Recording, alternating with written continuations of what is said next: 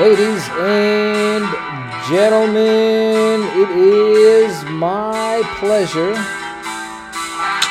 to welcome you to the Acquisition Entrepreneur Show. It is absolutely an honor to have you. Thank you for joining us today. Appreciate your being with me. And this is actually a recording following the earlier recording that had to do with sellers' discretionary income. Someday I'll be able to pronounce this damn term. SDE, let's call it SDE, okay? So what is SDE again? SDE is essentially what the seller is claiming, usually unable to substantiate this. It's super hard to substantiate, legitimately. Where you can leave a meeting and say, oh, okay, that makes sense, right? Essentially, it is a claim, a number the seller claims to be the true profit, the true earnings of the business, right? Because remember, we're playing in a small business arena here. We're playing with coffee shops, you know, furniture manufacturer. They're generating anywhere between, you know, two to 10 million. And by the way, just a random thought. There is a guy, I'm not going to name him. There's a guy that does a bunch of YouTube and Instagram and this and that about, you know, acquiring businesses. And he's got a lot of good things to say. He really does. But, you know, he attempts to persuade you to sign up for his courses, which are quite expensive. That's totally against my principle, by the way. But, you know, tries to persuade you to sign up for his courses by saying, you know, buy a seven-figure, what is it? Seven-figure business. So I just want to mention, you guys, having a seven-figure business is actually not impressive. Like, if a business earns or brings in $1.1 million in revenue, that is not impressive, because if it's a jewelry store, that means they sold a total of 30 rings a year. That's one a week, right? If it is a coffee shop, right? Like, I don't know, maybe that's an exception. But there's a lot of businesses, so if you hear, bring seven-figure or whatever, buy a seven-figure business, you know, multiple seven figures, okay, I can listen. But seven-figure businesses, that means the guy is taking home, the owner is taking home, you know, $70,000, $80,000 a year because of all the expenses that come along. You know, I have a friend. Let's call him H for privacy. H owns a restaurant. Every year he pays $80,000 for worker comp insurance. $80,000, okay? So as a newbie, you might think, wow, you know, $1 million in revenue. But guess what? 8% of it's gone for insurance, you know? And then the cost of goods sold and the employees and the consultants. And every human being, my new resolution, I don't have New Year's resolution or anything, but my new thing is to, like, not curse. I don't want to curse. That's not cool. But, you know, every motherfucker on the planet who sells you a service, excuse my language, does not deliver on their promises. I've been through this over and over and over again, right? So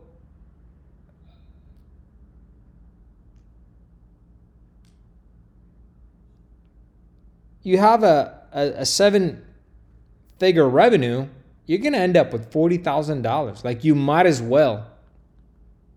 Unless you have a bulletproof plan to grow this business, you might as well keep your day job. You guys get me. You guys understand me 100%, I'm sure.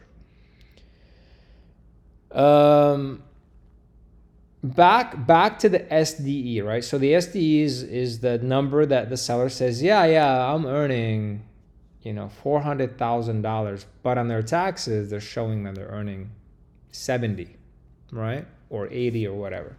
So how do you go about this? I'm a huge proponent, as you already know, of seller's financing, but that is not the actual solution. Seller's financing is when you have a cleaner business, right? Seller's financing works over a period of 10 years. It's got to be the right circumstances. There's a few things that you've got to make sure are in place before you even ask for seller's financing. I might have talked about that at a previous podcast. But what it is it's an interest-free, write this down, and I don't even know if this is even a business term. I just came up with it myself. It is an interest-free earnout. Interest-free earnout. If the seller doesn't have absolute confidence in their business, they will say no. And remember, a no is as good as a yes because it saves you time. What do I always say? 4 possible outcomes in every situation. You win fast, you lose fast, you win slow, you lose slow. Okay, something I learned at Verizon. That's a big profitable company. I think they know what they're talking about. You win fast, you lose fast. You win slow, you lose slow. Best possible outcomes is that you win fast or you lose fast.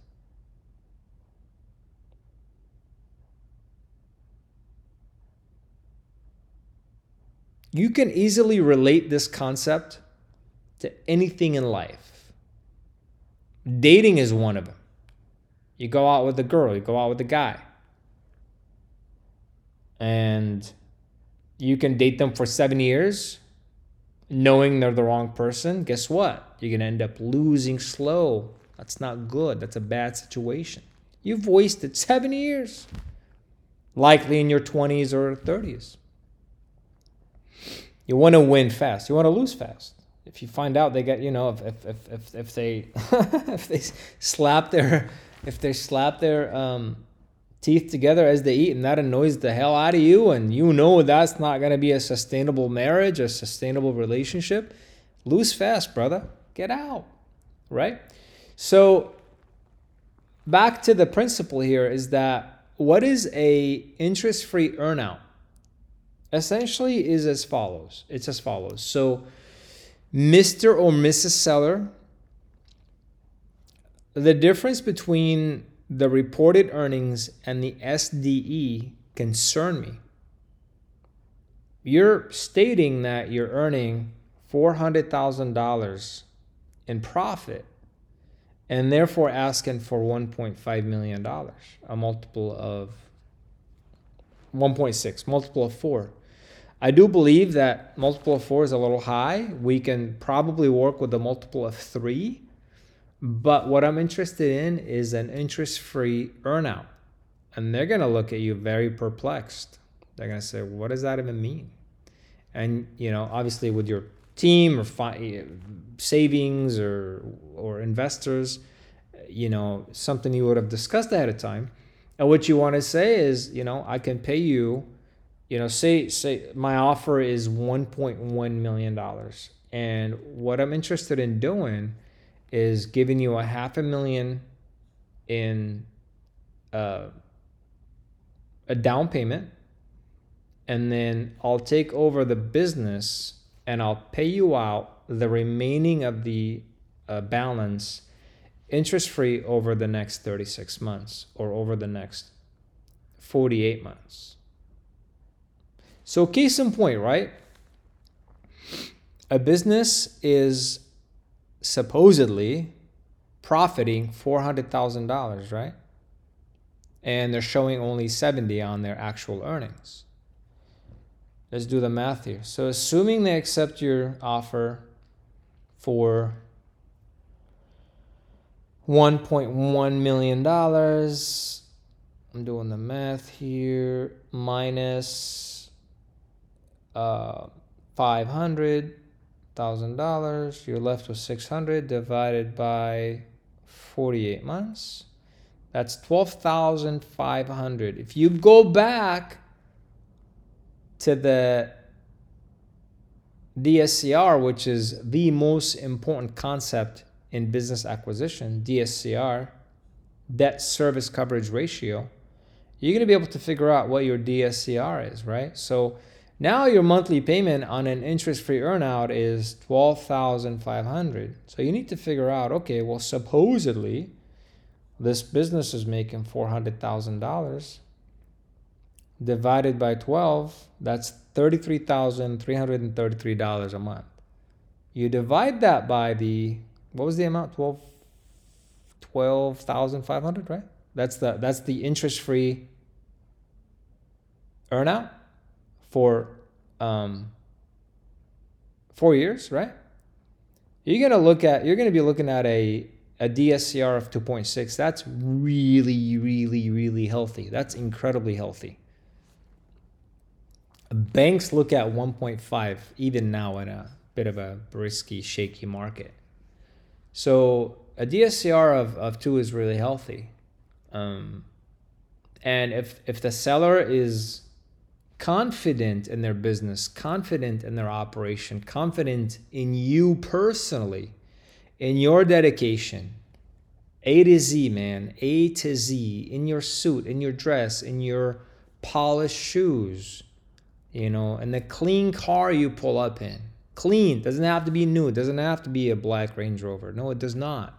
It could be a very, very nice clean Toyota.